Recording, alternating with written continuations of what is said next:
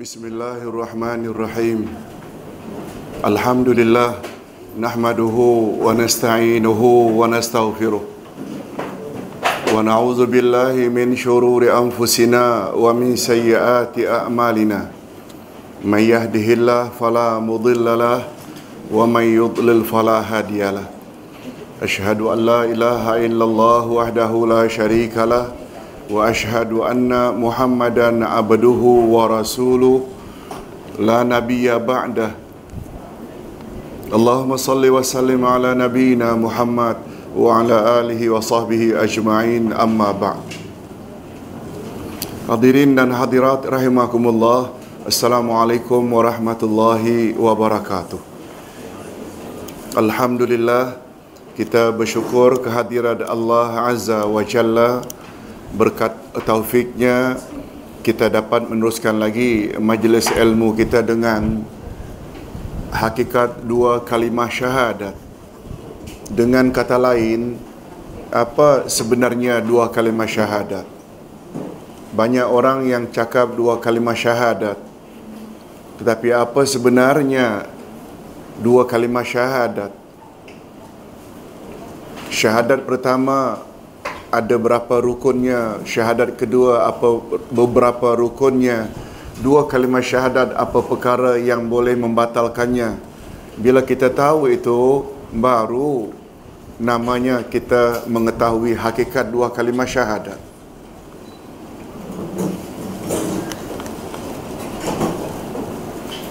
Setelah kita jelaskan bahawa keutamaan akidah ada sembilan bukti telah kita bahas.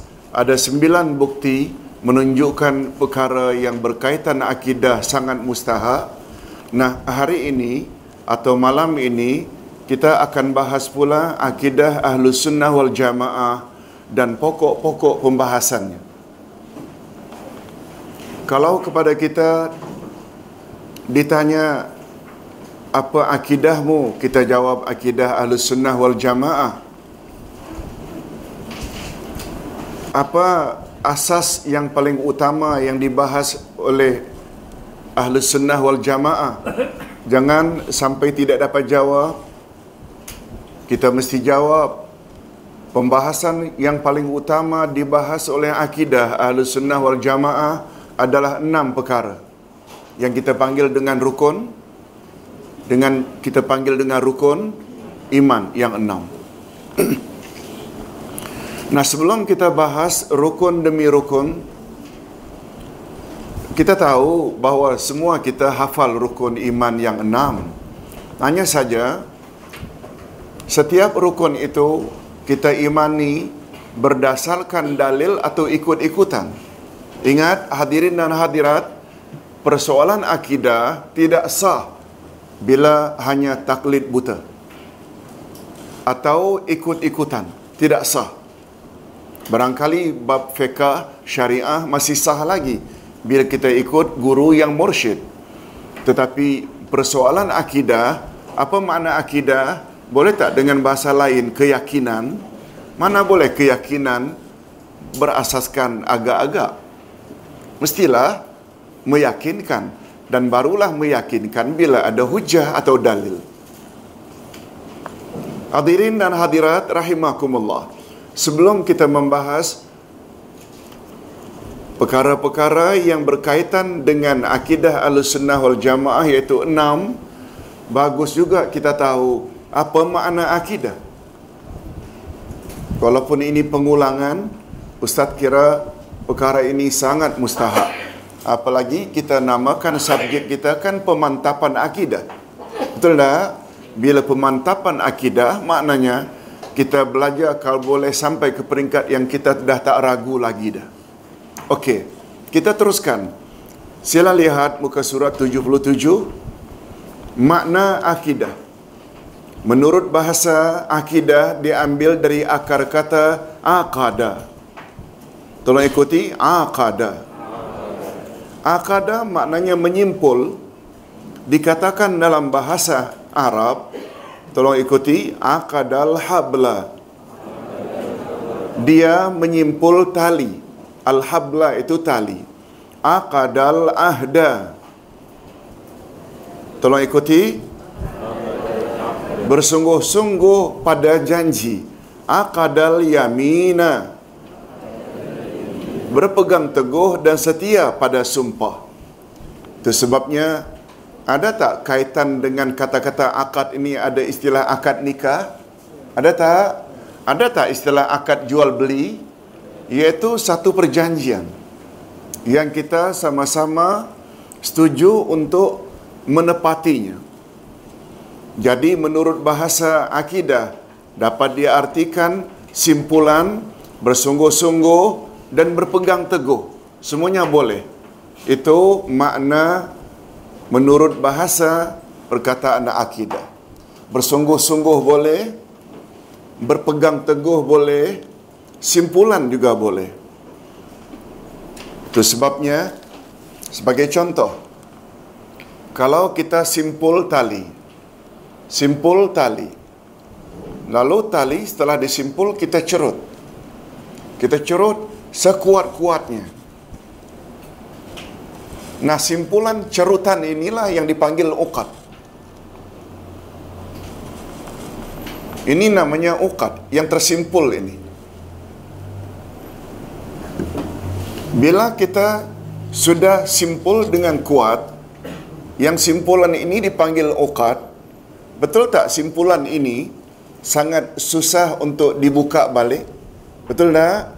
Oleh sebab itu bila kita dah berkeyakinan Allah itu Esa, orang katakan Tuhan tiga, sama sekali tak boleh terima. Sebab surah tersimpul dalam hati.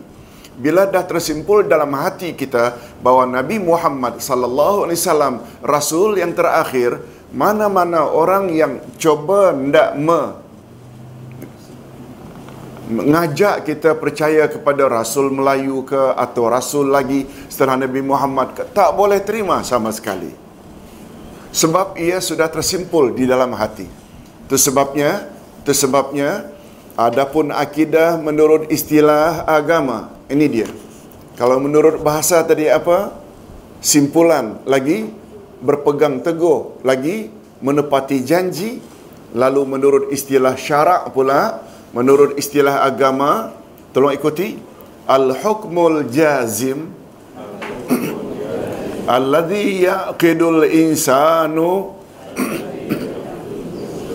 qalbahu alaihi bighairi taraddudin au syakkin. Sekali lagi al-hukmul jazim alladhi yaqidul insanu qalbahu alaihi bighairi taraddudin au syakkin bahasa kita maknanya hukum yang pasti. Yang di atasnya manusia menyimpulkan hatinya tanpa ragu atau syak. Itu dia definisi atau ta'rif akidah menurut istilah agama. Oleh sebab itu bila telah tersemat di dalam hati dengan kuat dan kokoh tanpa sedikit pun ragu bahawa semua aktiviti kita di dunia ini kelak setelah mati akan dibalas oleh Allah. Kita yakin tak? Dan balasan itu pada hari akhirat saja ke? Atau bermula dari azab dari dari alam barzakh? Di akhirat saja ke balasan yang kita bakal terima? Atau sejak alam barzakh? Alam barzakh dan alam akhirat amal kita akan dibalas. Oleh sebab itu ada tak istilah selain azab akhirat atau azab neraka? Ada tak istilah azab kubur selain nikmat dalam syurga di akhirat nanti setelah berhisab juga ada tak istilahnya nikmat kubur? Ada. Yang itu tak boleh ragu lagi. Hadirin dan hadirat rahimakumullah. Untuk membuktikan ragu pun tak boleh Barangkali bagi kita yang pernah belajar buku satu, akidah al-sunnah wal jamaah, kita bagi kafir terbagi dua. Kafir besar, kafir kecil. Apa bezanya kafir besar, kafir kecil? Kafir besar, bila dilakukan oleh seseorang, maka dia keluar agama, murtad. Kafir kecil, iaitu kafir yang bila dilakukan oleh seseorang dia tidak keluar Islam lagi. Apa contohnya Ustaz? Bersumpah atas nama selain Allah. Kufur. Tapi kufur itu dikategori dalam kufur kecil. Tolong ikuti sabda Nabi. Man halafa bi ghairillahi faqad kafara. Siapa yang bersumpah dengan nama selain Allah, kafirlah dia. Termasuk juga kafir kecil, tidaklah sampai murtad. Termasuk tak kufur nikmat? Masuk tak? Apabila kita gunakan nikmat Allah pada jalan yang Allah murka, kita terima gaji akhir bulan, langsung kita tikam nombor ekor, langsung kita gunakan untuk minum arak atau berzina, termasuk tak kufur nikmat dengan berbuat demikian dah murtad atau belum orang itu? Belum. Itu sebabnya kufur nikmat dikategori dalam kufur besar ke kecil? Kecil. Adapun kufur besar ada macam-macam lagi. Mungkin boleh dilihat nanti pada buku satu, dia ada lima kufur besar. Satu di antaranya, tolong ikuti, kufur syak. Kufur zam. Apa makna kufur syak? Kufur ragu-ragu. Bila ditanya umpamanya, Pak Suhaimi, percaya tak adanya hari akhirat? Andai kata beliau jawab, I'm not sure. Tak pasti. Kufur tak? Besar ke kecil? Kufur apa namanya? Kufur syak. Kufur ragu-ragu. Itu kita hubung kait kufur ragu-ragu itu bahawa akidah tak boleh ragu. Betul tak? Akidah tak boleh ragu. Tolong ulang sekali lagi biar mantap. Al-hukmul jazim. Alladhi yaqidul insanu qalbahu alaihi bighairi taraddud au syakkin yang dimaksudkan dengan akidah ialah hukum yang pasti yang di atasnya manusia menyimpulkan hatinya tanpa ragu-ragu atau syak. Akidah disebut juga dengan i'tiqad. Akidah disebut juga dengan apa? I'tiqad. Dari akar kata yang sama, ain, qaf, dal. Yang maknanya adalah sama karena kedua-duanya dari akar kata yang sama iaitu dari kata aqada. Nah, setelah kita tahu makna akidah.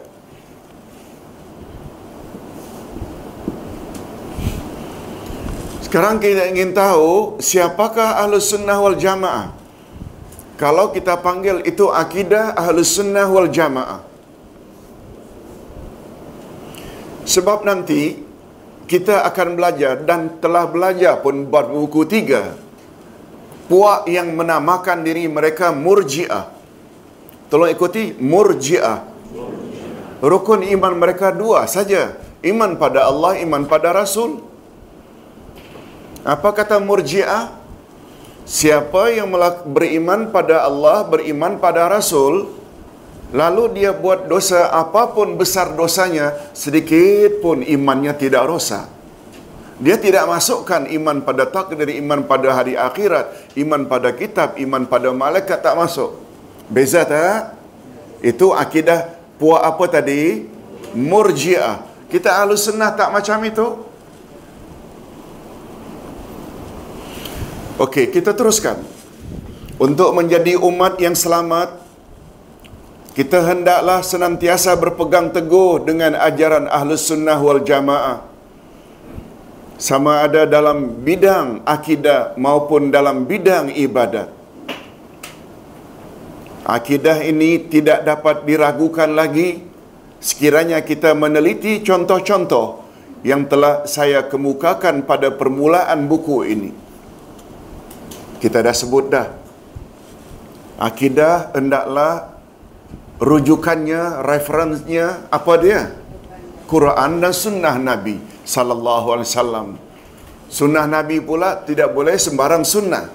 Bila menyangkut persoalan akidah tak sama dengan fadailul a'mal. Fadailul amal maknanya fadilat-fadilat amalan. Umpamanya ada salat sunat umpamanya. Ada hukumnya dinilai sebagai daif. Masih boleh lagi. Tapi bila menyangkut hukum hakam halal haram, bila menyangkut akidah, keyakinan, boleh tak ditopang oleh hadis daif? Boleh tak? Tak boleh. Apa sebab tak boleh? Bila ditanya apa sebab hadis daif tidak boleh? Jawabnya macam ini. Yang boleh menopang akidah, keyakinan, hendaklah hadis sahih. Mengapa hadis sahih? Karena result. Karena natijah hadis sahih adalah yakin. Betul tak akidah keyakinan? Mestilah ditopang oleh dalil yang meyakinkan. Sedangkan hadis daif, natijahnya, resultnya, zan. Zan. Apa makna zan? Ragu-ragu. 50-50. Mana boleh keyakinan ditopang oleh sesuatu yang tidak pasti? Boleh faham? Boleh tak perkara akidah ditopang oleh hadis daif? Boleh tak? Jawabnya tak boleh. Karena hadis daif hanya menghasilkan keyakinan atau keraguan. Sesuatu yang ragu tak boleh menopang keyakinan. Boleh faham insyaAllah. Okey. Hadirin dan hadirat rahimakumullah. Nah, nah, ekoran daripada itu, hadis, maaf, akidah tidak boleh ditopang oleh hadis yang daif. Hadirin dan hadirat, hadis daif sama tak dengan hadis palsu? Sama atau tidak? Tidak sama. Hadis palsu bukan hadis. Nabi tak cakap. Hadis daif ada tak kemungkinan 50-50? Nabi ada tak mungkin sebut? Cuma derjatnya tidak sahih. Ada tak kemungkinan Nabi pernah sebut? Nah, kalaulah hadis daif tak boleh dijadikan sebagai penopang akidah. Padahal hadis daif ada tak kemungkinan Nabi ada sebut? Boleh faham? Apatah lagi kalau itu hanya pandangan ulama. Boleh faham? Ustaz tak hubung kaitkan dengan itu. Hadis daif saja tak boleh dijadikan rujukan dalam bab akidah. Padahal hadis daif ada kemungkinan 50% Nabi yang pernah sebut. Pun tak boleh, apalagi itu hanya pendapat ulama biasa. Betul tak? Hatta mereka yang bernilai atau bertaraf wali Allah tetap di bawah Nabi. Betul tak? Kita kena faham itu. Hadirin dan hadirat rahimakumullah. Kita teruskan. Hakikat ini tidak dapat diragukan lagi sebagaimana kita sebagai sekiranya kita meneliti contoh-contoh yang saya kemukakan pada permulaan buku ini. Untuk mengetahui bagaimana akidah Ahlus Sunnah wal Jamaah yang sebenarnya, kita mestilah terlebih dahulu memastikan siapakah yang paling tepat digolongkan sebagai golongan Ahlus Sunnah wal Jamaah. Perkara ini Ustaz timbulkan wujud tak dalam masyarakat kita? Wujud tak di dalam masyarakat kita? Mengaku ahli sunnah wal jamaah tapi tidak tahu asas-asas ahli sunnah wal jamaah. Kalaupun tahu, hanya sekedar rukun iman yang enam. Bila ditanya balik, tak tahu. Saya harapkan para pembaca dapat menilai tulisan ini secara objektif dan jujur. Walaupun sikap ta'asub adalah dilarang, tetapi ta'asub kepada dalil atau hujah yang kuat dari Al-Quran dan hadis-hadis sahih adalah sikap yang disanjung dan terpuji. Boleh terima tak? Ta'asub, fanatik pada asasnya kan tak boleh. Tetapi bila kita ta'asub dan fanatik berpegang teguh kepada kalamullah dan kamal kalamur rasul tercela atau terpuji terpuji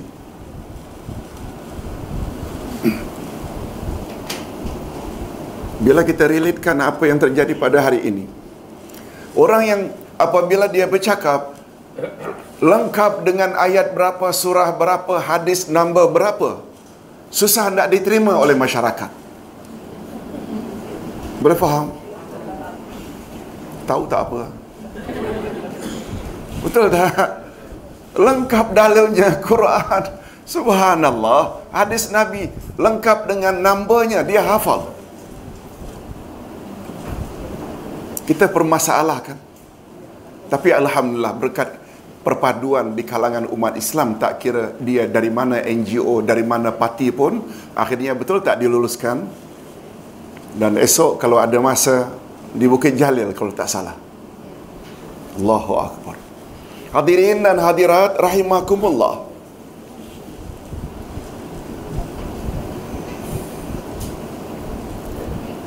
Walaupun sikap ta'asub adalah dilarang, tetapi ta'asub kepada dalil atau hujah yang kuat daripada Al-Quran dan hadis-hadis sahih adalah sikap yang disanjung dan terpuji. Lebih-lebih lagi, jika pembahasannya mengenai masalah akidah, masalah yang cukup sensitif di mana peranan akal sangat terbatas dalam pembahasannya. Allah Subhanahu wa taala menguatkan dalam firman-Nya, tolong ikuti. A'udzubillahi minasyaitonirrajim. وأن هذا صراطي مستقيما فاتبعوه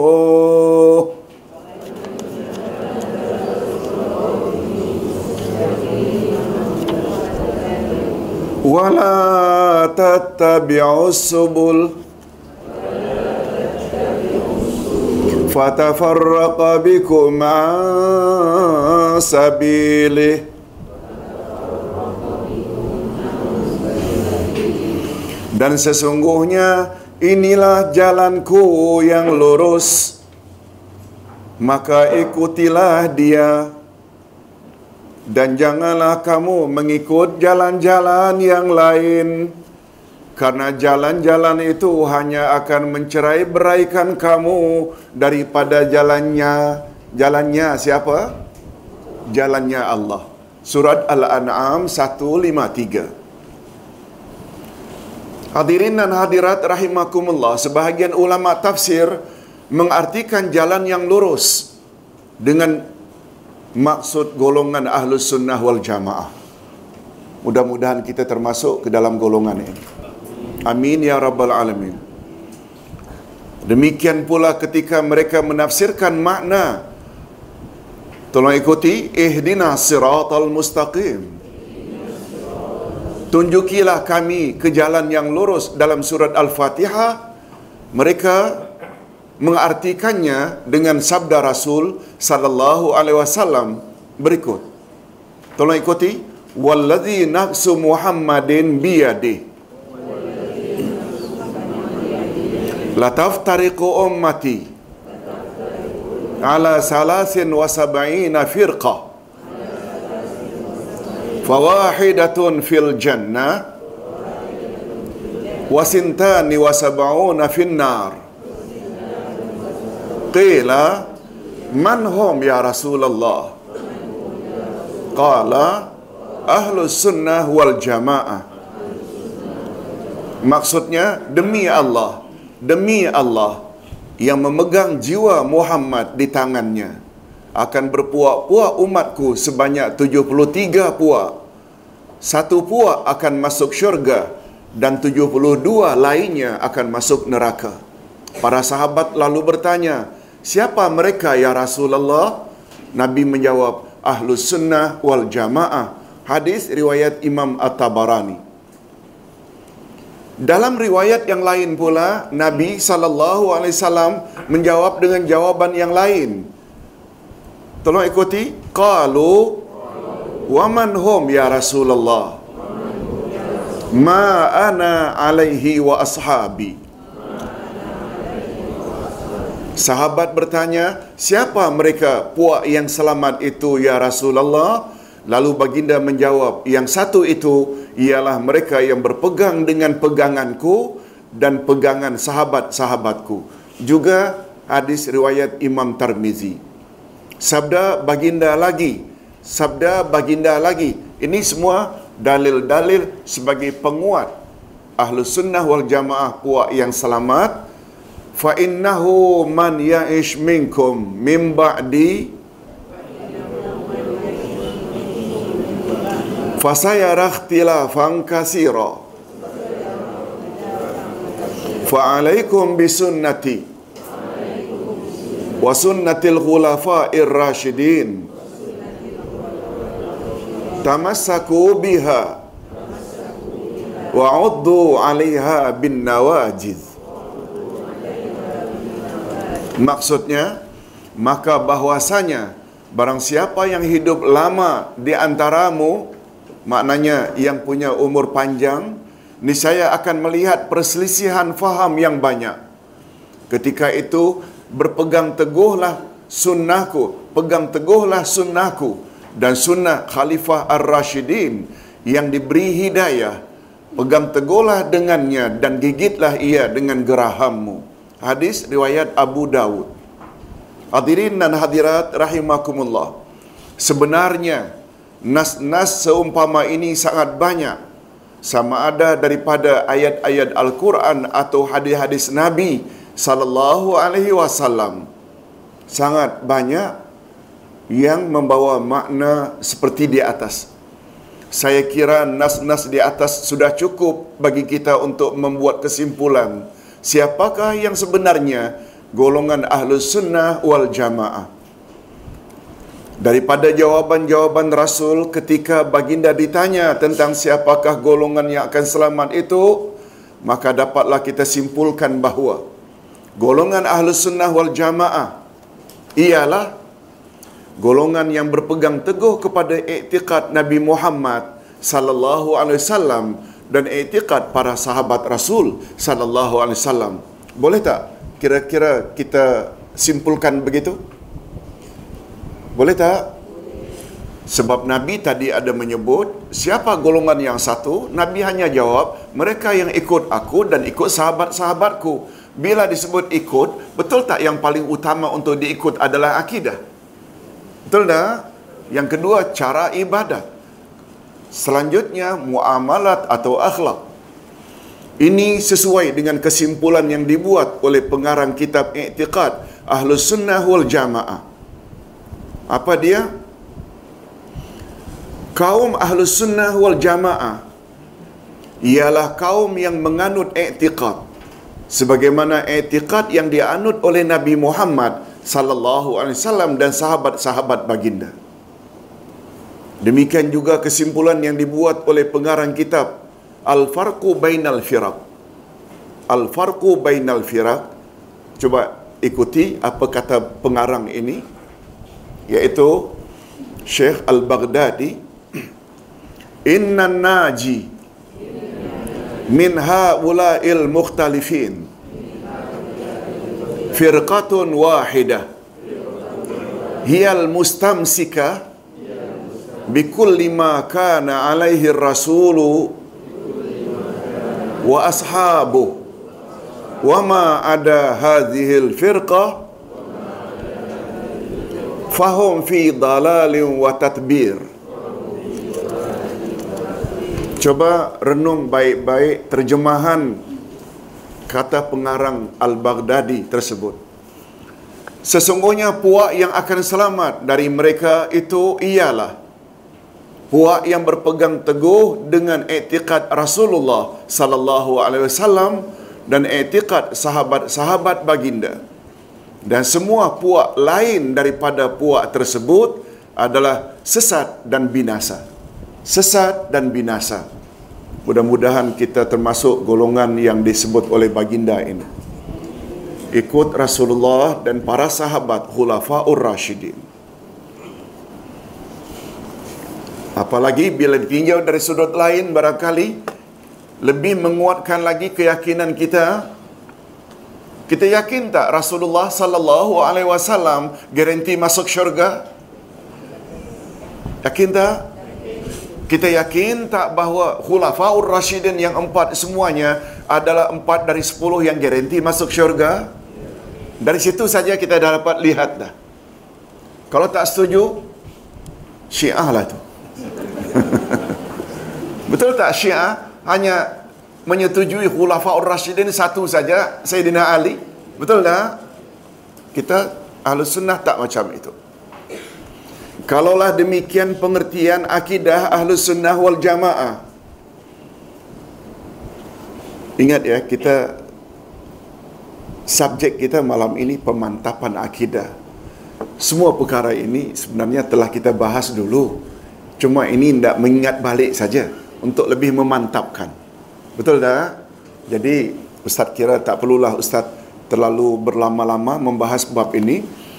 Kalaulah demikian pengertian akidah Ahlus Sunnah wal Jamaah, sudahkah akidah kita sesuai dengan akidah Rasul dan para sahabatnya? Ataukah kita hanya mendakwa berpegang kepada akidah Ahlus Sunnah wal Jamaah, tetapi dalam realitinya kita menganut faham Mu'tazilah atau Syiah? Ini hanya pertanyaan.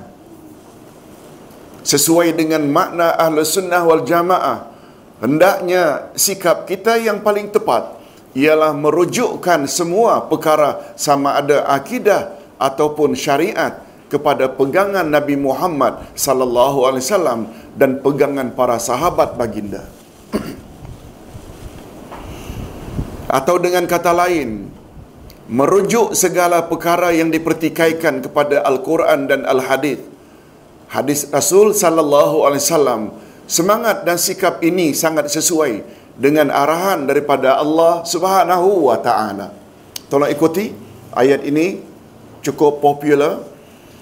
Ya ayyuhalladzina amanu أطيعوا الله وأطيعوا الرسول. وأولي الأمر منكم. فإن تنازعتم في شيء فردوه إلى الله والرسول. إن كنتم تؤمنون بالله واليوم الآخر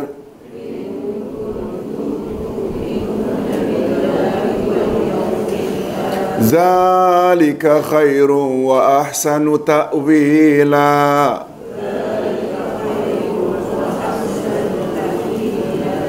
Wahai orang-orang yang beriman, taatilah Allah dan taatilah Rasulnya dan ulil amri di antara kamu. Kemudian jika kamu berlainan pendapat tentang sesuatu, maka kembalikanlah ia kepada Allah, yakni Al-Quran, dan Rasul, yakni sunnahnya, jika kamu benar-benar beriman kepada Allah dan hari akhirat, yang demikian itu lebih utama bagimu dan lebih baik akibatnya. Hadirin dan hadirat rahimakumullah. Itu sebabnya barangkali para jemaah melihat atau menonton video seorang gadis Kristian tanya kepada Dr. Zakir Naik.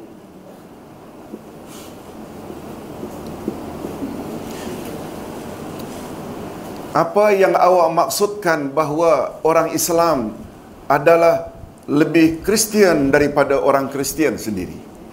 Kalau tak salah macam itu pertanyaan. Betul tak? Lalu Zakir Naik menjawab, kami benar-benar kami benar-benar amalkan apa yang Nabi Isa bawa. Nabi Isa tak pernah declare dia itu anak Tuhan. Bagi kami Isa itu hamba Allah dan Rasulullah. Kan Nabi ada sebut, tolong ikuti la tutruni kama atarati an-nasara. Isa bna ibn Maryam. La tutruni kama ataratin nasara ibn Maryam Faqulu Innama ana Abdullah wa rasuluh Atau kama qala Rasul sallallahu alaihi wasallam Jangan kamu sanjung aku sebagaimana sanjungan Nasrani Kristian terhadap anak Maryam, terhadap Isa anak Maryam. Jangan sanjung aku sebagaimana sanjungan Nasrani Kristian terhadap Isa putra Maryam. Aku adalah hamba Allah. Panggil saja aku Abdullah, hamba Allah atau Rasulullah. Lalu dijawab oleh gadis Kristian tersebut. Ketika ditanya, siapa yang kamu ikut? Yang kami ikut ialah apa yang gereja telah ajar. Mengapa tidak ikut Bible yang sebenar? Mengapa ikut gereja? Kami orang Islam, reference kami, kalamullah dan kalamur rasul kami mengikut bukan apa yang orang Islam buat. Sebab gadis tadi tetap mengatakan kami mesti ikut apa yang ulama kami kata. Lalu beliau sebut, tahu tak awak bahawa gereja-gereja Kristian ni dia ada 2000 sektor. Sektor sama dengan mazhab tak lebih kurang? Ada 2000 mazhab, kamu nak ikut yang mana satu? ada kaitan tak dengan ayat tadi? Eh orang-orang beriman, taatlah Allah, taatlah Rasul dan taatlah ulil amri. Kata ulama tafsir, makna ulil amri ada dua. Tolong ikuti umara, ulama. Umara iaitu pemimpin keduniaan, ulama pemimpin agama. Dalam ayat tersebut orang beriman disuruh supaya taat kepada berapa pihak? Tiga. Allah lagi, Rasul lagi, ulil amri. Cuma tahap ketaatan kepada tiga pihak tadi sama atau tidak? Kalau sama pun hanya ketaatan kita kepada Allah dan Rasul. Itu sama. Tetapi terhadap ulil amri sama atau tidak? Tidak. Kita boleh tak memahami atau mentaati ulil amri dalam perkara maksiat? dalam perkara yang bercanggah dengan kehendak Allah dan kehendak Rasul? Betul tak itu rahasianya di depan ulil amri ada atau tidak ati'u? Ada atau tidak? Ya ayyuhalladzina amanu ati'u Allah wa ati'u Rasul wa ulil amri minkum. Ada tak di depan ulil amri ati'u? Tak ada. Ada tak ati'u diulang sekali lagi di depan ar-Rasul? Ati'u Allah wa ati'u Rasul. Maknanya taat Allah, taat Rasul tak boleh berbelah bagi. Ketiadaan ati'u di depan ulil amri terhadap pemimpin kenegaraan ke, pemimpin agama ke, betul tak? Bersyarat tidak mutlak? Yes. Itu datangnya ayat. Tolong ikuti sekali lagi. Fa in tanaza'tum fi syai'in farudduhu ila Allah war rasul bila kamu berselisih pendapat tentang satu-satu perkara, hendaklah kamu rujuk perkara yang diperselisihkan itu kepada Allah, maknanya kepada apa? Quran, kepada Rasul, pada apa? Begitu clear. Sekiranya kamu beriman pada Allah dan hari akhirat. Okey, hadirin dan hadirat, Ustaz hanya mengulangi saja bahawa pegangan kita macam itu. Hadirin dan hadirat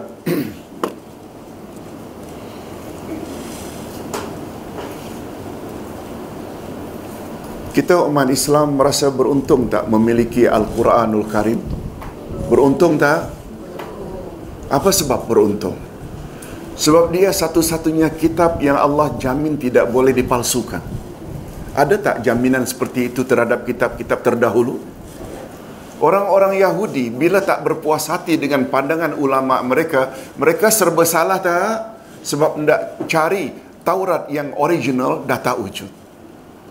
Orang Nasrani Kristian apabila tak berpuas hati dengan pandangan ulama mereka, betul tak? Mereka jadi serba salah, tidak kembali kepada Bible, Injil yang original dah tak wujud.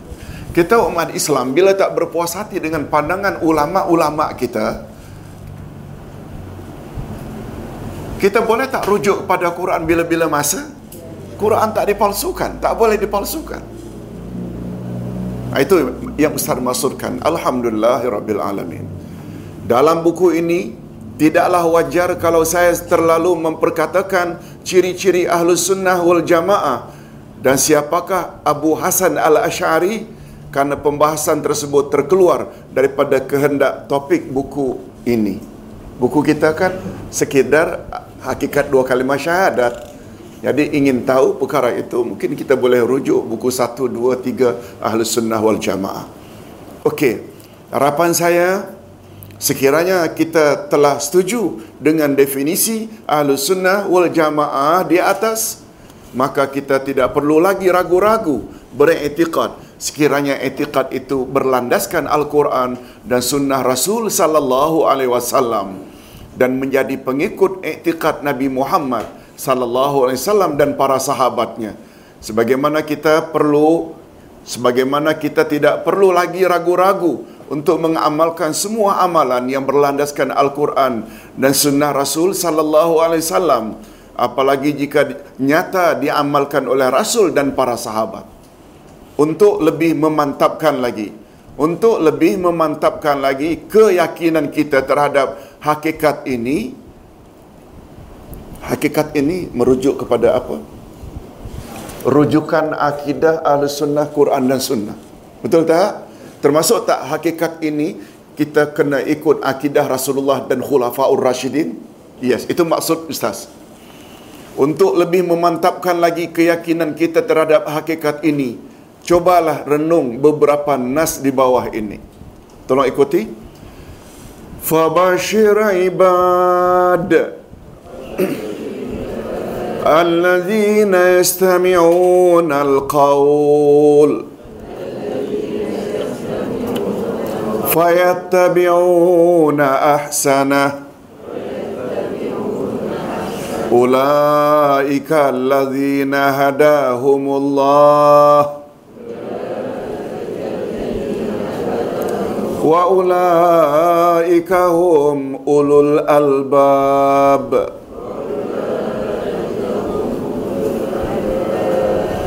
Maka sampaikanlah berita gembira itu kepada hamba-hambaku yang mendengarkan perkataan lalu mengikuti apa yang paling baik di antaranya mereka itulah orang-orang yang telah diberi Allah petunjuk dan mereka itulah orang-orang yang mempunyai akal.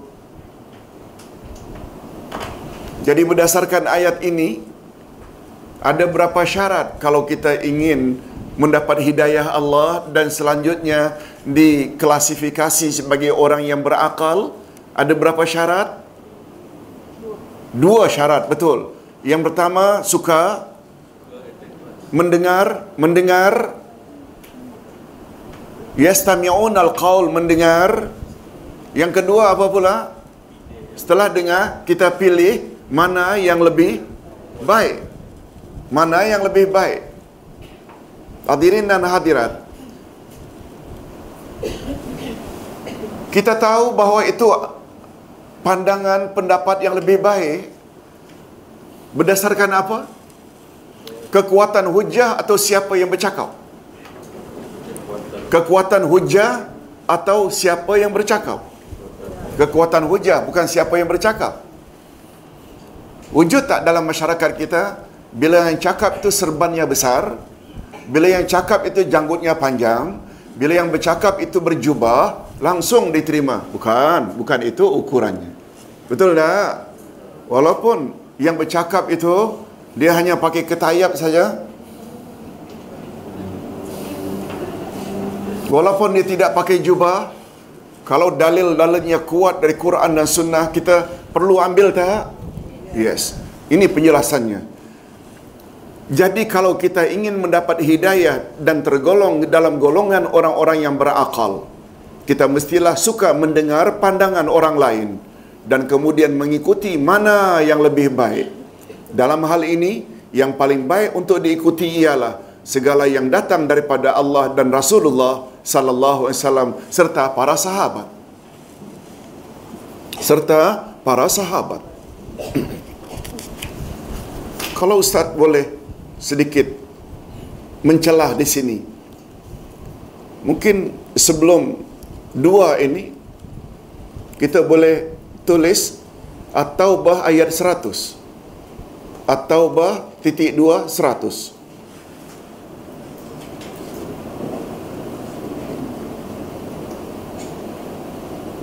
Tolong ikuti. As-sabiqun al-awwalun muhajirin wal ansar والذين اتبعوهم بإحسان رضي الله عنهم ورضوا عنه وأعد لهم جنات تجري تحتها الأنهار خالدين فيها أبدا ذلك الفوز العظيم Coba dengar baik-baik terjemahan ayat. Orang-orang dahulu dari kalangan muhajirin dan ansar dan orang-orang yang mengikuti mereka dengan baik. Ada berapa golongan? Dua ke tiga? Tiga. Pertama muhajirin, yang kedua ansar, yang ketiga mereka yang mengikuti muhajirin dan ansar dengan baik.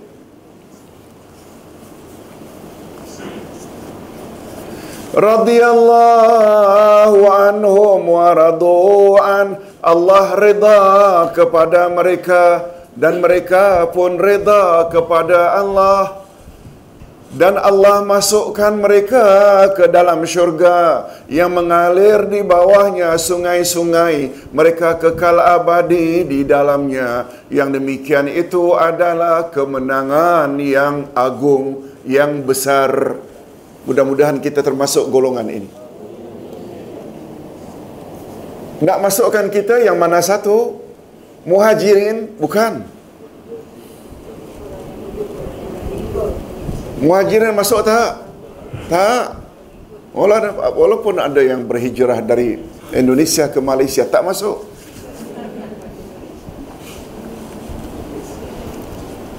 Sebenarnya malam ini penat sikit jam lima setengah tadi baru sampai dari Batam. Pesawatnya delay. Sepatutnya jam 2 sampai. Muhajirin bukan. Sebab muhajirin khas untuk orang Mekah ke Madinah. Betul tak? Al-Muhajirin. The Muhajirin. Al-Ansar, kita masuk tak? Sebab masuk maksud Al-Ansar orang-orang mana? Madinah, pengikut setia Nabi Muhammad. Muhajirin orang Mekah ke Madinah. Al-Ansar orang Madinah. Kita boleh tak mendapat rida Allah dan masuk syurga? Boleh tak dari ayat tadi? Boleh. Iaitu mesti menjadi pengikut setia Muhajirin dan Ansar. Betul tak Muhajirin dan Ansar adalah sahabat? Betul tak? Apa definisi sahabat? Orang yang hidup sezaman dengan Nabi dan jumpa Nabi, masuk Islam dan mati dalam Islam. Kan itu definisi sahabat. Ustaz kira ayat ini makin membuat kita lebih clear. Betul tak? Mudah-mudahan kita termasuk galang golongan ini. Amin ya rabbal alamin. Nah, dalil yang kedua, dalil yang kedua, firman Allah. Wa in tuti' aksara man fil ardh يضلوك عن سبيل الله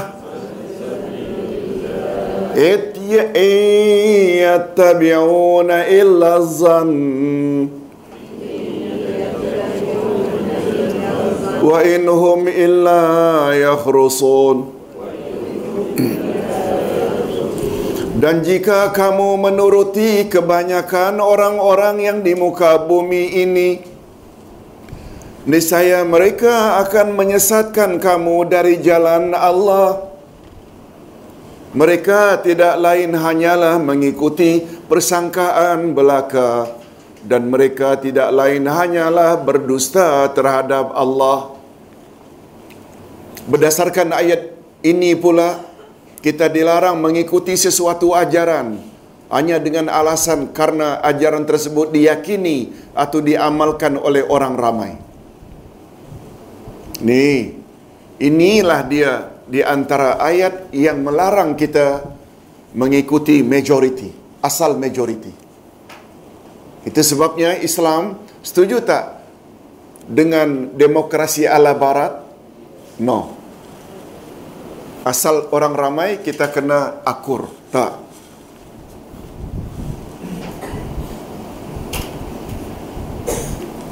Tolong ikuti kata-kata Abdullah bin Mas'ud, seorang sahabat Nabi yang terkemuka ketika mendefinisikan Ahlus Sunnah wal Jamaah. Apa kata Abdullah bin Mas'ud? Al-jama'atu ma wafaqal haq wa in kunta wahdak. Ahlus Sunnah wal Jamaah ialah ajaran yang menepati kebenaran walaupun awak seorang diri. Ahlus Sunnah wal Jamaah adalah ajaran yang menepati apa tadi? Kebenaran ma wafaqal haq. Ajaran yang menepati kebenaran wa in kunta wahdak walaupun awak seorang diri. Berdasarkan definisi itu,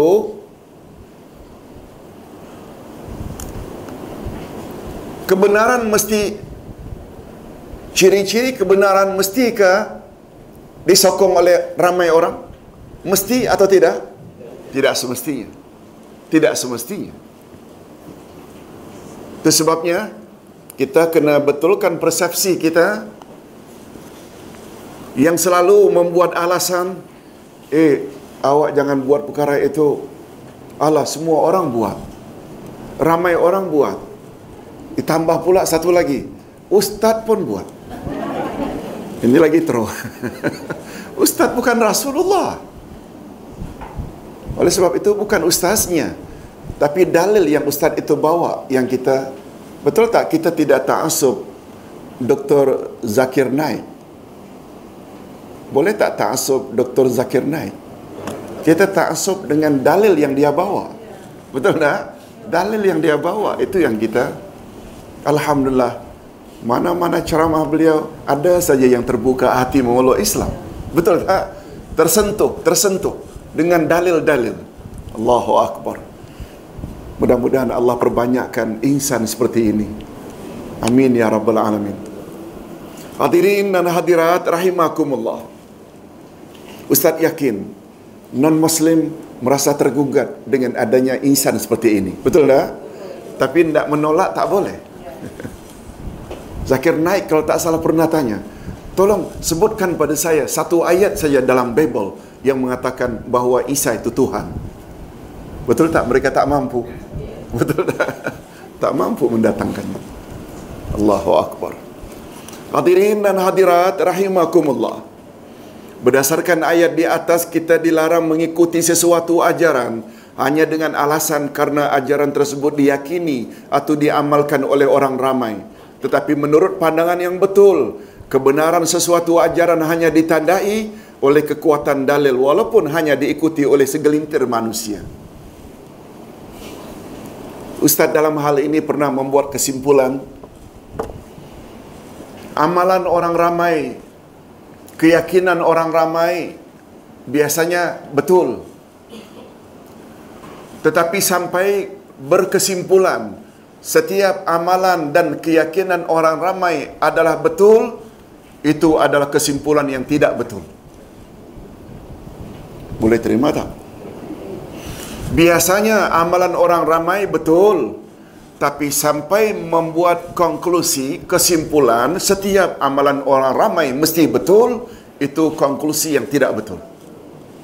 Betul tak lebih kurang 50 tahun yang lalu ramai-ramai Rabu terakhir bulan Safar mandi Safar sampai tidak ada azan zuhur asar karena Imam Bilal pun ke tepi pantai. Betul tak? Kita yang dah umur 60-an, 70-an ni kita tahu. Dulu, oh.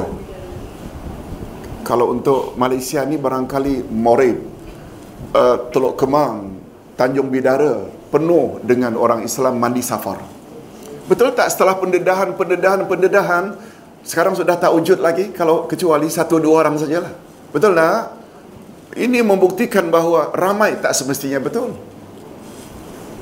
Hadirin dan hadirat rahimakumullah. Kita teruskan dengan sabda Rasul sallallahu alaihi wasallam. Walaupun ini pengulangan tapi bagus juga kita ulang sekali lagi yaitu ini sebenarnya adalah wasiat Rasul sebelum baginda wafat. Tolong ikuti sekali lagi. Fa innahu man ya'ish minkum min ba'di fasayara ikhtilafan katsira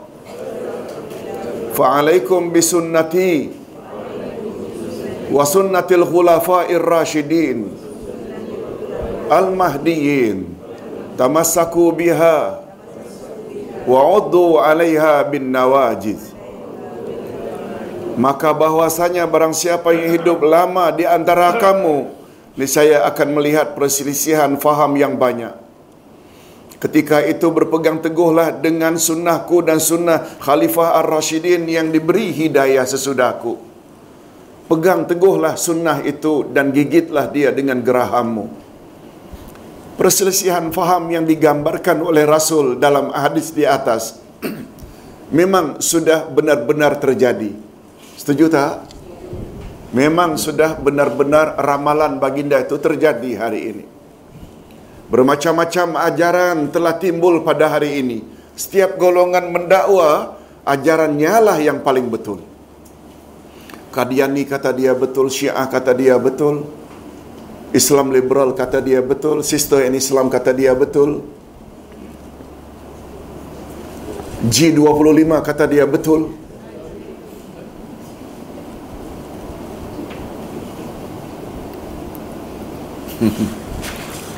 bila bercakap tentang 325G ini teringat pagi tadi ketika sarapan ada satu orang yang sebut umat Islam ni apalah tak habis-habisnya mengamalkan 3G oh apa pula G ini?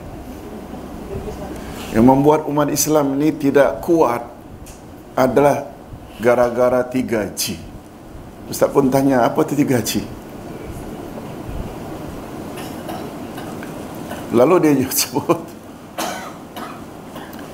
gempur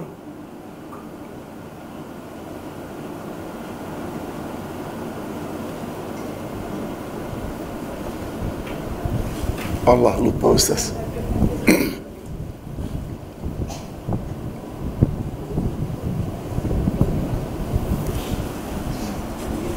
Gesel. Tahu Gesel?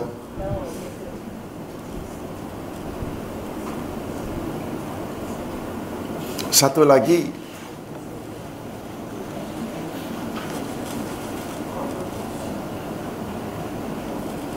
Allah baguslah tak hafal ini. Jadi lupa.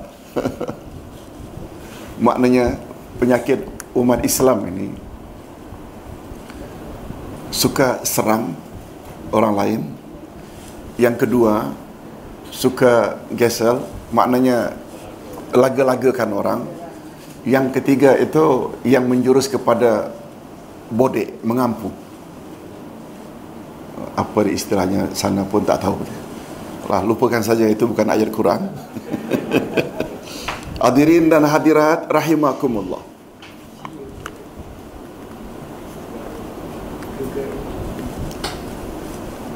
Bagus juga Ustaz sebutkan latar belakang hadis ini. Pada satu hari Rasulullah sallallahu alaihi wasallam memberi tazkirah majoriti yang hadir itu menangis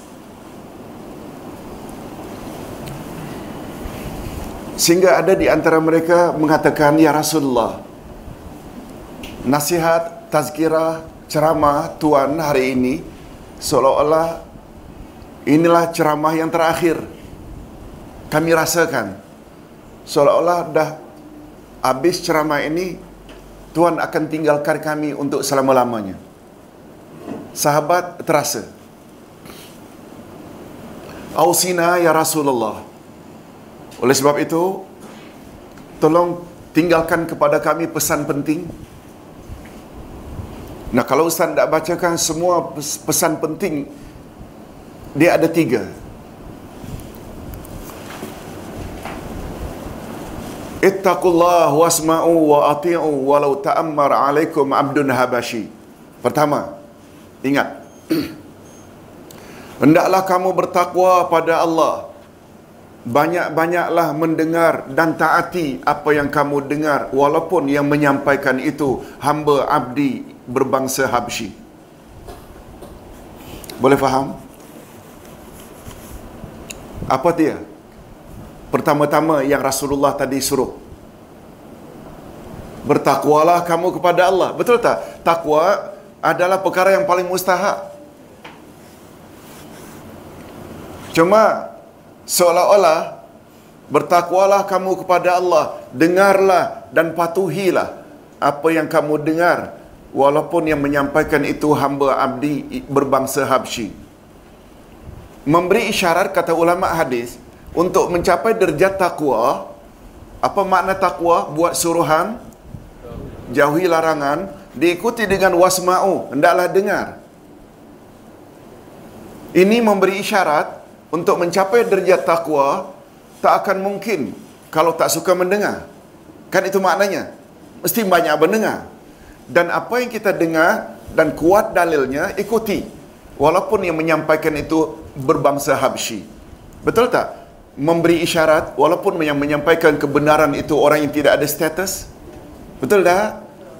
Tak jangan kira dia orang India ke dia orang Arab ke dia orang mana pun datang ke, ke Malaysia di Amerika ke London kan banyak kalau kebenaran yang disampaikan kita wajib tak patuhi?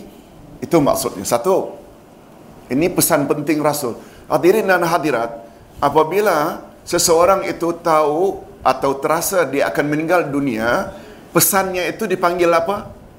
Wasiat. Betul tak? Makna wasiat pesan penting. Yang kedua baru ini dia Man ya'ish minkum fasayara ikhtilafan kathira alaikum bisunnati hingga akhir. Bila nanti terjadi perbalahan di kalangan kamu dan kamu ingin selamat, berpegang teguh sajalah kamu kepada sunnahku dan sunnah khulafaur rasyidin sesudahku. Gigit sunnah itu dengan gerahammu. Apa makna gigit? Pegang kuat-kuat. Dah dua dah. Yang ketiga, wa iyyakum muhdatsatil umur. Wa kullu muhdatsatil umur bid'ah wa kullu bid'ah dalalah wa kullu dalalah finnar. Barangkali kita biasa dengar perkara ini. Jangan sekali-kali kamu buat perkara-perkara baru dalam urusan agama. Semua perkara baru dalam urusan agama adalah bid'ah. Semua bid'ah adalah sesat. Semua kesesatan tempatnya neraka. Betul tak? Bahawa hadis yang kita bacakan tadi termasuk wasiat penting baginda Rasul ini dia. Setuju tak kalau Ustaz katakan, bila wasiat itu disampaikan oleh baginda menjelang kewafatannya, betul tak? Dia bebas daripada mansuh. Faham makna mansuh? Maksudnya, kalaulah hadis itu diucap oleh Nabi menjelang kewafatannya, tak timbul dia mansuh. Mansuh maknanya cancel. Mansuh maknanya batal. Kan ada beberapa yang dibatalkan kalau itu peringkat awal kan ada yang namanya masuk. Betul tak? Oleh sebab itu kata ulama hadis, apabila itu diucap oleh baginda menjelang wafatnya, tak timbul dia masuk. Bo- Boleh tak dengan kata lain hadis ini berkuat kuasa? Yes.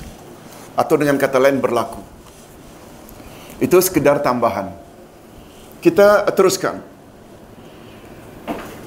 Kita selaku orang awam hendaknya jangan mudah terpengaruh dengan labuhnya jubah. Oh, ada juga rupanya. Oh, dari dulu lagi Ustaz dah bawa bab ini. Kita selaku orang awam hendaknya jangan mudah ter- terpengaruh dengan labuhnya jubah, besarnya serban, ataupun irama zikirnya yang menusuk kalbu. Ini semua bukan ukuran hakiki untuk menentukan kebenaran sesuatu ajaran. Setuju tak kira-kira? Macam tak setuju saja. Alhamdulillah. Sebab ukurannya bukan itu. Baginda, cuma Ustaz ingin nasihatnya. Kalau cakap bab itu bukan nak menghina jubah. Bukan nak menghina serban. Bukan. Orang yang kadang-kadang terlalu melihat itu sebagai sebagai sebagai kebenaran. Tak, tak semestinya begitu. Itu maksud Ustaz. Baginda pernah menyatakan perasaan khawatirnya. Ha, ini, apalagi bila kita tahu hadis ini. Baginda pernah menyatakan perasaan khawatirnya tentang kemunculan imam-imam yang akan menyesatkan. Tolong ikuti. Innama akhafu ala ummati al-a'immatal mudillin. Sesungguhnya yang sangat aku takuti bakal menimpa umatku ialah kemunculan imam-imam yang menyesatkan. Hadis sahih riwayat Imam Tarmizi. Kalau Ustaz tanya, apa yang diramalkan oleh Nabi sudah muncul tak hari ini? Banyak sangat. Cara untuk selamat dari penyelewengan dan kesesatan sangat mudah, sangat mudah dan telah pun dinyatakan oleh Rasul sallallahu alaihi wasallam dengan begitu jelas. Oleh sebab itu, adalah menjadi tugas kita semua untuk sentiasa menyesuaikan akidah dan amalan kita dengan akidah dan amal Rasul sallallahu alaihi wasallam dan sahabat-sahabatnya.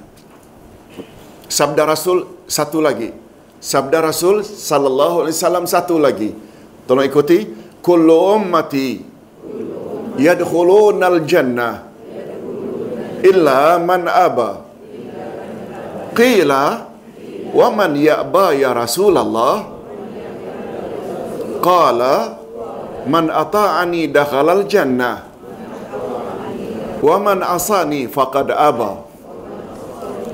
Semua umatku akan masuk syurga kecuali siapa yang enggan. Enggan maknanya tak mau masuk syurga. Lalu baginda sallallahu alaihi wasallam ditanya, "Siapa yang enggan itu ya Rasulullah?" Baginda menjawab, "Siapa yang mematuhi aku akan masuk syurga, akan masuk syurga dan siapa yang mengingkariku dialah yang enggan. Siapa yang mengikutiku dialah yang layak masuk syurga dan siapa yang mengingkari aku dialah yang enggan." Dengan ketentuan hadis sahih ini kita hanya perlu membuat pilihan. Dengan ketentuan hadis sahih ini, hadis riwayat Imam Bukhari, kita hanya perlu membuat pilihan apakah kita ingin masuk syurga atau tidak. Caranya telah didedahkan oleh baginda Rasul sallallahu alaihi wasallam dengan mematuhi ajaran baginda. Moga-moga kita termasuk dalam golongan orang yang bijak dalam membuat pilihan. Hadirin dan hadirat, sedikit tambahan. Sedikit tambahan. Allah yarham Dr. Abdul Karim Zaidan. Allah yarham Dr. Abdul Karim Zaidan dalam bukunya Usulul Dakwah. Pola-pola dakwah sudah diterjemahkan dalam bahasa Indonesia. Usulul dakwah, prinsip-prinsip dakwah. Apa kata Dr. Abdul Karim Zaidan? Hak Allah beza dengan hak makhluk. Bila hak Allah diberi pada makhluk boleh membawa syirik. Betul tak? Betul tak? Apa hak Allah? beribadat pada Allah sahaja. Jangan dia disekutukan. Itu hak Allah tak? Dengan kata lain, betul tak itu kewajiban kita? Dan hak kita pula terhadap Allah bila kita hanya menyembah dia, mentauhidkan dia, tidak menyengutukan dia, apa pula hak kita? Kita akan dimasukkan oleh Allah ke dalam syurga. Ini bukan ustaz mereka. Satu hari Nabi tanya Muaz bin Jabal. Tolong ikuti. Ya Muaz. Ma haqqullahi alal ibad? Wa ma haqqul ibadi ala Allah. Wahai Muaz, tahukah kamu apa hak Allah yang mesti dilakukan oleh hamba-hambanya? Dan apa pula hak hamba-hambanya apabila mereka telah lakukan laksanakan hak Allah? Muaz hanya jawab Allahu wa rasuluhu a'lam. Aku tak tahu. Hanya Allah dan Rasulullah yang lebih tahu. Lalu Nabi Muhammad sallallahu alaihi wasallam explain. Haqqullahi 'alal ibad an ya'buduhu wa la yushriku bihi syai'a. Hak Allah terhadap hamba. Hamba wajib beribadat hanya pada Allah dan tidak boleh mereka syirik terhadapnya.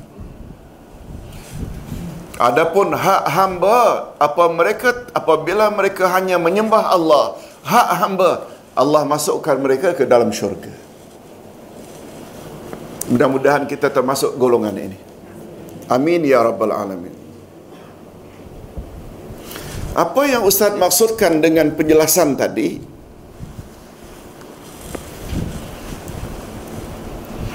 Hak Allah yang paling utama, apa dia tadi? Mentauhidkan Allah. Betul tak? Terutama tauhidul ibadah. Tauhid uluhiyah. Menyembah Allah sahaja.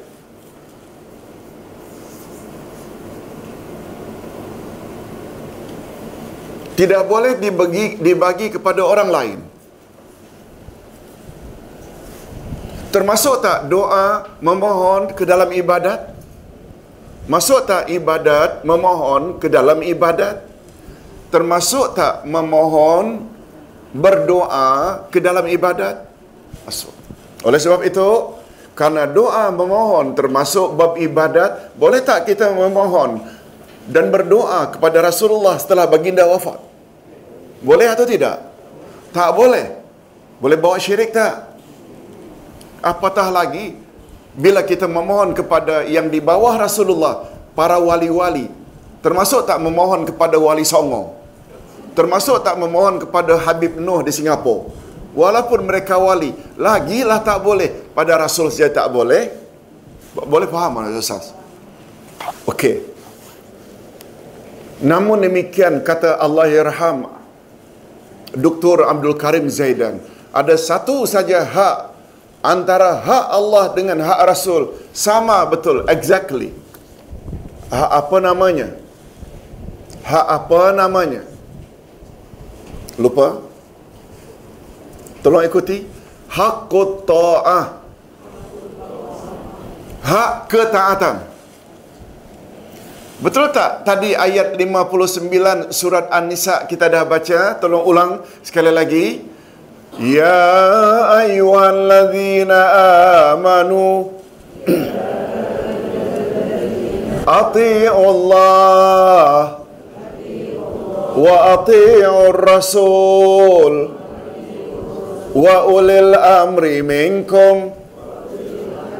Hei orang-orang yang beriman, taatlah kamu kepada Allah. Diulang sekali lagi dan taatlah kamu kepada Rasul dan ulil amri dari kalangan kamu. Diulang sekali lagi ati'u di depan Rasul, maknanya taat Allah, taat Rasul sama. Betul tak Nabi Muhammad adalah Rasulullah? Apa makna Rasulullah? Utusan resmi Allah. A minta B sampaikan pesannya kepada C. Bila sikap C menerima apa yang B cakap pesan dari A sama tak taat C kepada B dengan makna taatnya C kepada A?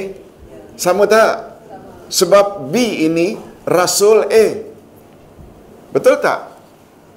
Allah Subhanahu wa taala suruh kita salat. Nabi yang menyampaikan kepada kita syarat tu begini begini begini.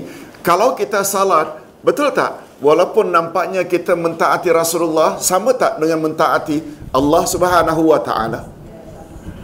Ini yang ustaz maksudkan. Semua hak Allah tak boleh dibagi kepada makhluk.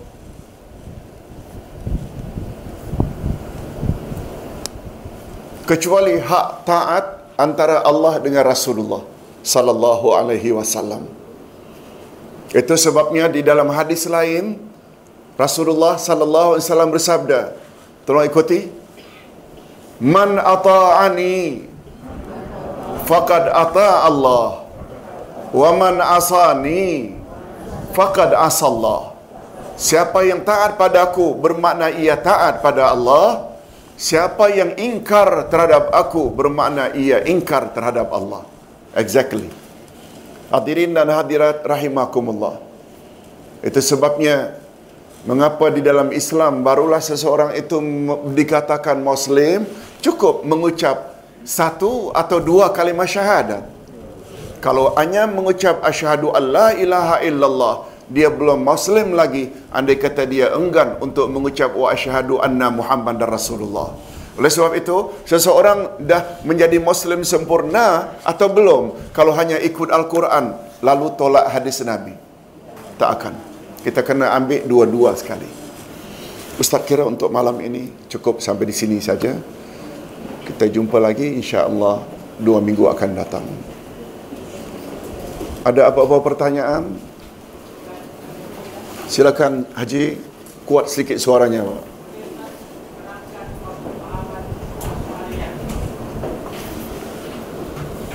Tak tak dengar.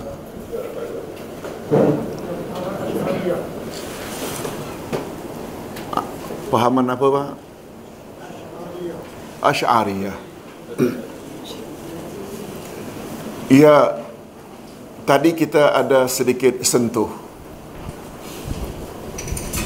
pertanyaan hadirin dan hadirat dari kaum bapa Ustaz tadi ada sentuh sedikit cuma Ustaz tidak perpanjangkan kerana dia kurang relevan dengan topik iaitu apa itu pahaman Asy'ariyah Hadirin dan hadirat, betul tak semua kita pernah mendengar istilah itu? Okey.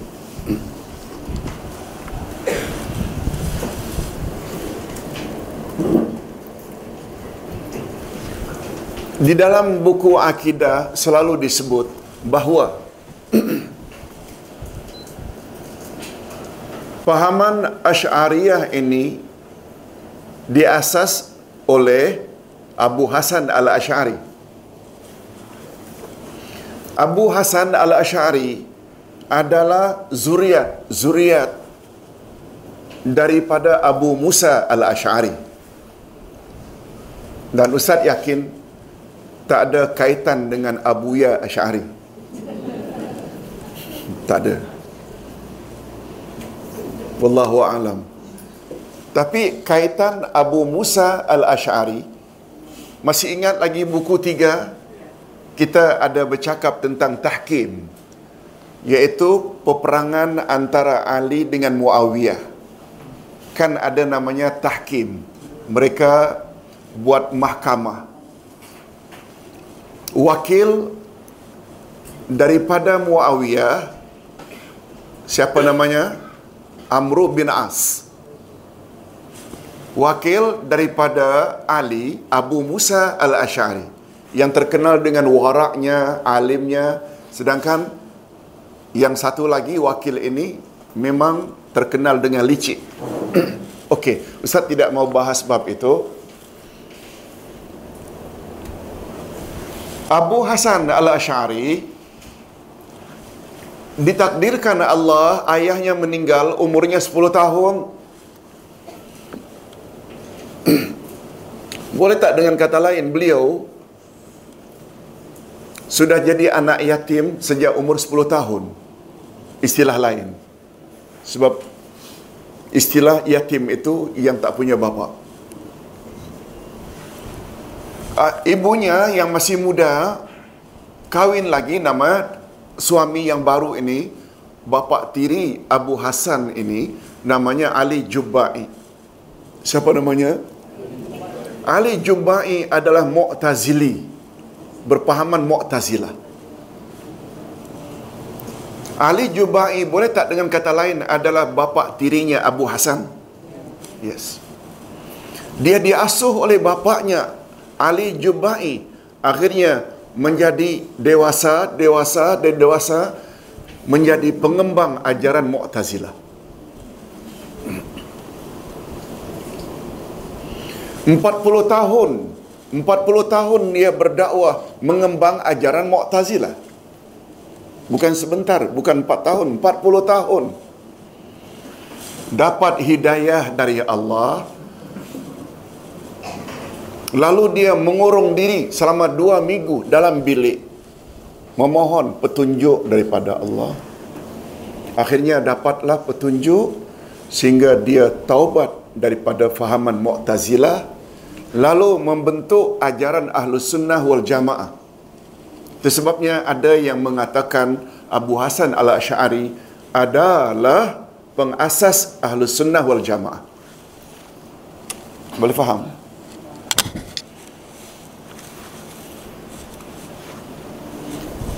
Hadirin dan hadirat kita kena faham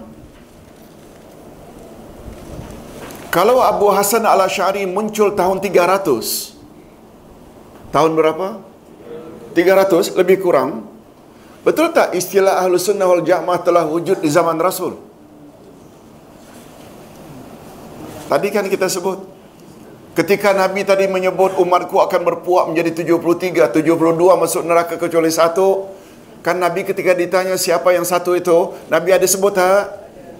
Dari istilah itu sudah wujud dah Sejak zaman Nabi dan sahabat lagi Cuma sebagai penamaan Beliau keluar dari Mu'tazilah Buat satu Mazhab yang dipanggil Dipanggil Ahlus Sunnah wal Jamaah Atau dengan kata lain Walaupun istilah Ahlus Sunnah wal Jamaah dah wujud di zaman Nabi dan sahabat Tapi Ahlus Sunnah dalam bentuk Atau dalam bentuk mazhab Itu diasas oleh siapa tadi?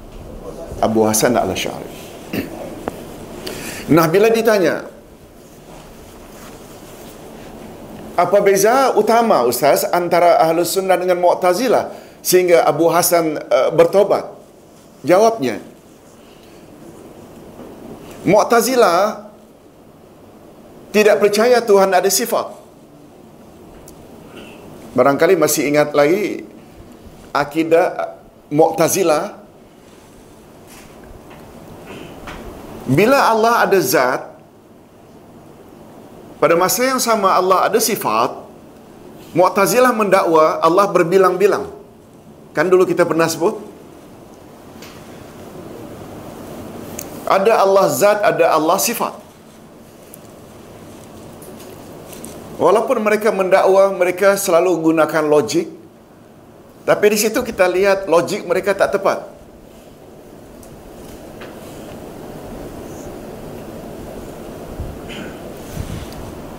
Bagi kita ada tak kemungkinan satu zat mempunyai sifat yang banyak? Boleh tak? Afifi yang handsome. Afifi yang penyabar. Afifi yang pemurah. Dah tiga dah. Afifinya tiga atau satu? Betul tak? Bagi kita, Allah memiliki 99 nama. Dalam setiap nama ada tak sifat? Ada. Setiap nama mesti ada sifat di dalamnya. Mustahil Allah memberi itu namanya lalu dia tidak bawa sifat. Ada tak nama Allah As-Sami Maha mendengar? Mestilah ada sifat sama di dalamnya. Al-Hayyu Maha hidup mestilah ada sifat hayat. Hadirin dan hadirat Allah satu. Tapi Allah hidup, Allah mendengar, Allah melihat. Apakah bermakna Allah ramai? Nah, Ustaz hanya hendak beritahu, itu pendapat Mu'tazilah. Kalau Allah dikatakan ada sifat, bermakna Allah banyak. Nah, ketika itu, Imam Abu Hasan Hasan al-Syari mula terima sifat-sifat Allah. Boleh faham tahap itu? Tapi beliau hanya terima tujuh sifat saja dulu. Wujud, qidam, baqa, muharabatu lil hadith, qiyamuhu binafsih. Itu. Kemudian beberapa sifat yang dianggap mutasyabihat, dianggap boleh menyerupai dengan makhluk, Allah ada tangan, Allah ada mata, Allah bersemayam di atas arash. Beliau takwilkan kepada makna lain. Boleh faham? Beliau yang tadinya ketika Mu'tazilah menafikan seluruh sifat Allah, jangan lupa ya, Mu'tazilah walaupun menafikan sifat, bukan bermakna mereka menafikan Allah mendengar. Bukan bermakna mereka menafikan Allah melihat. Bukan menafikan Allah maha mengetahui. Mereka percaya tak Allah mendengar, maha melihat, Allah maha hidup, Allah maha mengetahui? Cuma bezanya apa dengan ahlu sunnah wal jamaah? Bezanya, Mu'tazilah, Allah mendengar, Allah melihat, Allah mengetahui dengan zatnya, bukan dengan sifatnya. Karena mereka menafikan sifat. Boleh faham? Bagi kita pula berpahaman ahli sunnah wal jamaah ada Allah ada zat Allah ada sifat Allah hidup, Allah mendengar, Allah melihat, Allah mengetahui dengan sifatnya, bukan dengan zatnya. Boleh faham? Barulah kita dapat faham apa yang Abu Hasan al-Ash'ari mula-mula terima tujuh ayat-ayat mutasyabihat ditakwilkan. Boleh faham? Itu second step. Marhalah saniyah second step dari akidah Abu Hasan al-Ash'ari. Mulanya 40 tahun tadi dalam apa? Kemudian second step daripada marhalah marhalah fasa. Fasa kedua akidah beliau dari Mu'tazilah menjadi? Menjadi? Ahlus Sunnah wal Jamaah. Tapi dalam bab sifat terima semua ke dalam bab sifat yang dikatakan ayat-ayat mutasyabihat yang boleh menyerupai ditakwilkan atau dia tafsirkan diartikan secara hakiki? Ditakwilkan. Betul tak? Beliau tobat lagi daripada fasa kedua ke fasa yang ketiga. Ikut. Fasa akidah salafus salih terima semua sifat-sifat Allah sebagaimana yang tertera dalam Quran. Semua nama-nama Allah yang tertera dalam Quran dan sunnah Nabi. Semua, semua. Dan terhadap ayat-ayat mutasyabihat, beliau artikan secara hakiki. Beliau buat kitab terakhir namanya Al-Ibanah an Usul Diyana. Kita boleh lihat exactly macam yang kita ajar ni. Itu sebabnya bila kita mendakwa sebagai pahaman Ash'ari, tapi kita berpahaman pada fasa yang keduanya. Yang dia sebenarnya telah tobat dan meninggal pada fasa yang ketiga ikut salafus salih. Betul tak Abu Hasan Al-Sya'ari dizalimi? Boleh faham maksud Ustaz dizalimi? Kita dakwa begitu pahaman beliau sampai mati. Tapi sebenarnya tidak macam itu. Boleh faham? Hadirin dan hadirat biasalah puak-puak yang mempertahankan fasa kedua kata ini semua rekaan-rekaan puak-puak salaf sahaja. Kami tak boleh terima. Kitab Al-Ibanah An Diyanah itu kitab palsu, bukan kitab Padahal yang ambil PhD dalam akidah di Timur Tengah banyak membahas dah tentang pembahasan tesis-tesis tentang fasa-fasa akidah Imam Abu Hasan Al-Ash'ari. Beliau meninggal dunia dalam keadaan salafus salih. Boleh faham? Hadirin dan hadirat, Ustaz kira Ustaz still mengatakan Abu Hasan Al-Ash'ari Ash'ariyah adalah dari grup Ahli Sunnah wal Jamaah. Jangan kata kafir. Nasihat Ustaz, jangan kata yang berfahaman Asy'ariyah yang mentakwilkan sifat-sifat Allah yang mengatakan Tuhan itu di, di mana-mana, Tuhan tidak bersemayam di atas arash. Pemahaman kita betul tak lain? Kalau Allah dah katakan dia di atas arash, kita percaya tak Allah di atas arash? Kalau Allah dikatakan oleh Nabi turun ke langit dunia pada sepertiga akhir malam, kita yakin tak Tuhan turun? Puak yang takwil tadi kata tidak. Allah bukan turun, rahmatnya yang turun. Allah tidak bersemayam di atas arash, tapi Allah memerintah. Itu takwil. Kita still cenderung mengatakan mereka ahli sunnah wal jamaah. Itu sebabnya ada istilah ahli sunnah wal jamaah. Pernah dengar tak istilah ada salaf, ada khalaf? Yang meyakini Allah memiliki sifat sebagaimana yang dia menamakan sifat itu terhadap dirinya. Masih ingat lagi tak panduan belajar nama dan sifat Allah? Masih ingat tak? Kalau tak ingat, dia sampai pagi lah kita ni. Atau ustaz yang tak tahan. Allah Maha Ghaib. Boleh terima itu?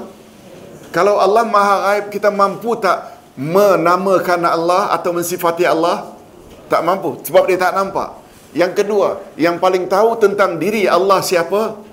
Betul tak implikasinya siapa apa saja yang Allah sebut tentang dirinya dalam Quran kita wajib terima tak?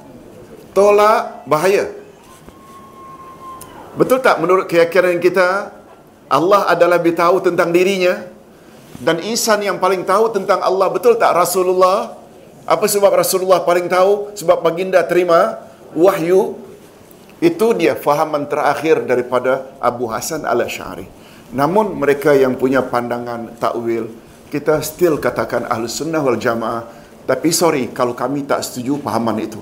Yang kami lebih setuju fahaman Rasulullah dan para sahabat. Betul tak merujuk itu sebenarnya ahli sunnah wal jamaah?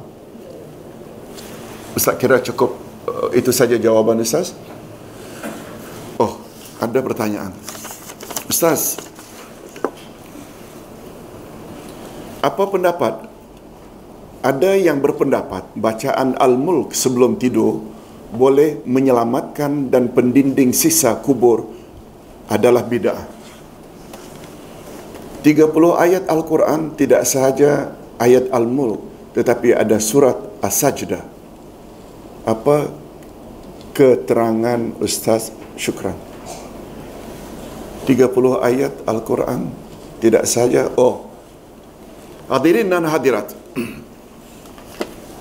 Ustaz pernah ulas perkara ini. Pada satu hari, seorang sahabat cacak kemah tenda di satu kawasan lapang. Setelah kemah dicacak, lalu beliau baring belum lagi tidur, belum lagi terlelap, terdengar bacaan surat Al-Mulk dari dalam tanah. Lalu, riwayat tersebut mengatakan orang berkenaan pun mengadu kepada Rasul sallallahu alaihi wasallam, "Ya Rasulullah, saya cacak kemah, lalu saya baring, saya dengar dalam tanah ada orang baca surat Al-Mulk."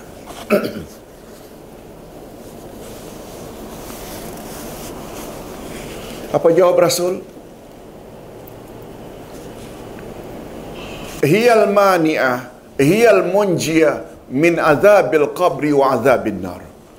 Kamu tak tahukah? Surat itu adalah surat penyelamat daripada azab kubur dan azab neraka. Lalu dikatakan Nabi galakkan supaya hafal. Supaya keluarga juga hafal. Malah pembantu rumah juga kalau ada khadam hafal. Itu riwayat. Riwayat betul tak tidak sama dengan Al-Quran? Ada tak kemungkinan sahih, hasan, daif, maudhu? Ada tak? Cuma ulama hadis menilai itu daif. Boleh faham? Ulama menilai hadis itu, riwayat itu daif. Lemah. Lemah bukan palsu. Dalam bab fiqah, dalam bab amalan, bila ia menyangkut fadailul a'mal, kita dah sebut tadi, bila menyangkut perkara akidah, hukum hakam, halal haram, hadis daif, tak boleh diguna pakai. Tak faham tadi? Nak menyebut perkara itu akidah, hadis daif tak boleh. Tak menyebut perkara itu halal haram, ini kan masalah hukum, hadis daif tak boleh. Hukum hakam halal haram perlu tak kepada dalil yang pasti? Oleh sebab itu tidak boleh. Tetapi untuk fadilat amalan, Ustaz buat contoh. Salat hajat nilai hadisnya daif. Tapi apabila orang ingin buat karena dia ada hajat, silakan. Itu fadailul amal. Bagi ustaz, karena riwayat itu adalah riwayat daif, 50-50, mungkin Nabi ada sebut, mungkin tidak sebut. Yang mustahak, baca saja surat Al-Muluk kalau itu sudah kita amalkan, tak mengapa, cuma jangan confirm ia pasti dari Nabi. Boleh faham? Itu saja. Banyak orang yang tanya Ustaz,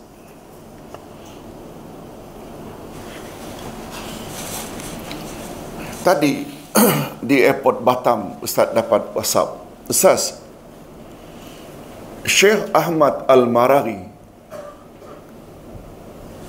Setahu Ustaz, Syekh Ahmad Mustafa Al-Maraghi beliaulah pengarang kitab Tafsir Al-Maraghi. Ulama besar dari Mesir. Seorang ulama dari Mesir mengatakan saya pernah belajar kepada Syekh Ahmad Mustafa Al-Maraghi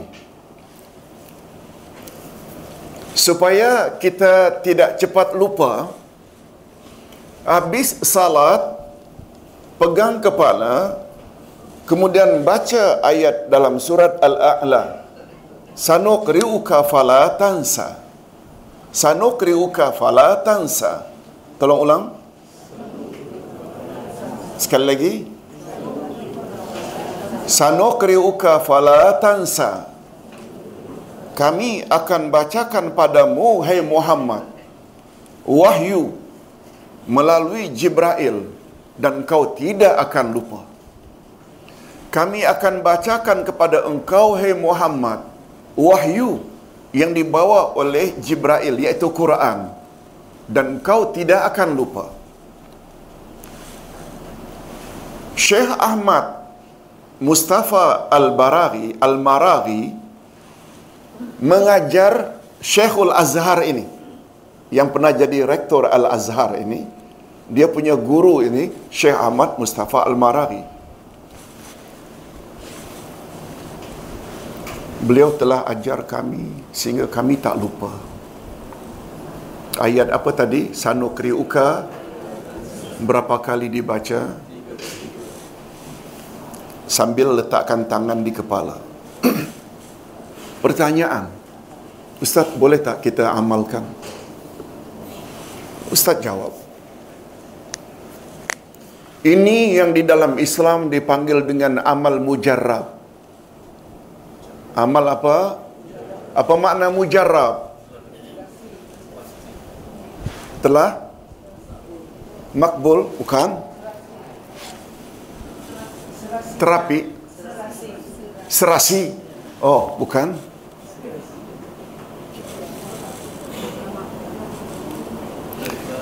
Amal yang pernah dicoba. Tolong ikuti. Jarraba. Yujarribu jarrib. Jarraba maknanya coba atau try. Jarrib, cobalah. Cobalah. Jarrib maknanya cobalah. Mujarrab yang dicoba. Ustaz buat contoh. Salat hajat. Orang selalu terikat dengan Al-Fatihah rakaat pertama. Setelah itu Ayatul Kursi, Ayatul Kursi. Setelah itu tujuh kali Qul ya ayyuhal kafirun. Selalu orang buat macam tu ke? Rakaat kedua Al-Fatihah, Ayatul Kursi, Al-Ikhlas lima kali. Bagi ustaz, bila diamalkan, tak salah. Tapi jangan katakan itu dari Nabi sallallahu alaihi wasallam. Dia amal mujarab yang pernah diamalkan oleh barangkali ulama dulu. Wali wali Allah dulu. Kiai kiai anu di pondok-pondoknya. Lalu setelah dia buat pakej seperti itu, ternyata apa yang dia hajatkan kabul. Lalu diperturunkan pada murid-muridnya. Termasuk tak itu amal mujarab? Apa makna amal mujarab? Amar yang pernah dicoba. Kita tidak ikut, salah tak? Boleh tak? Boleh, asal jangan kata itu dari Rasulullah. Boleh faham tak?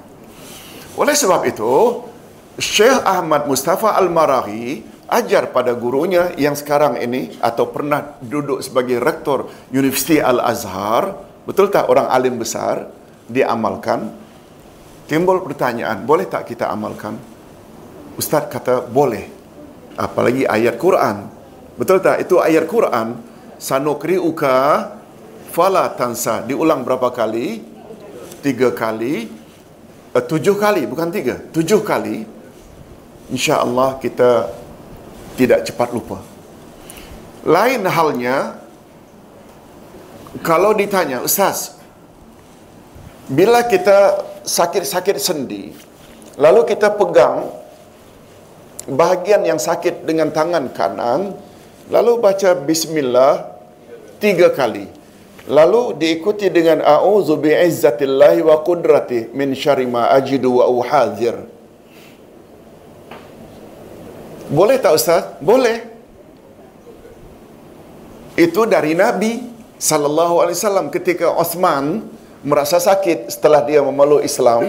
Seorang sahabat namanya Osman, dia sakit, lalu datang pada Rasul, "Ya Rasulullah, setelah saya masuk Islam, badan-badan saya rasa sakit." Kata Nabi, "Pegang bahagian sakit dengan tangan kananmu, baca bismillah tiga kali, baca a'udzu bi'izzatillahi wa qudrati min syarri ma ajidu wa uhadzir tujuh kali."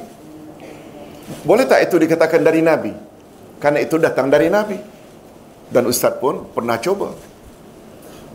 Pernah satu kali ada program kuliah subuh di Bangi. Lalu bangun jam empat setengah, krem. Tak boleh gerak. Tak boleh bangun. Hmm, teringat hadis Nabi. Baca, maaf, pegang dua-dua lutut, baca itu. Subhanallah. Macam maknanya, macam tak ada sakit apa-apa. Macam itu maknanya bantuan Allah Azza wa Jalla. Sekali lagi tentang surat Al-Mulk. Bila kita baca dia ayat Quran, betul tak? Andai kata kita baca karena ia hadis yang daif, jangan kita kaitkan dia itu confirm dari Nabi sallallahu alaihi wasallam. Bagi pandangan ustaz peribadi karena itu bukan akidah, bukan hukum hakam halal haram. Dia hanya fadailul a'mal berdasarkan hadis sahih boleh tak? Bagi ustaz boleh. Walaupun ada khilaf dalam bab ini. Wallahu a'lam. Ustaz kira cukup sampai di sini dulu. سبحانك اللهم وبحمدك أشهد أن لا إله إلا أنت أستغفرك وأتوب إليك السلام عليكم ورحمة الله وبركاته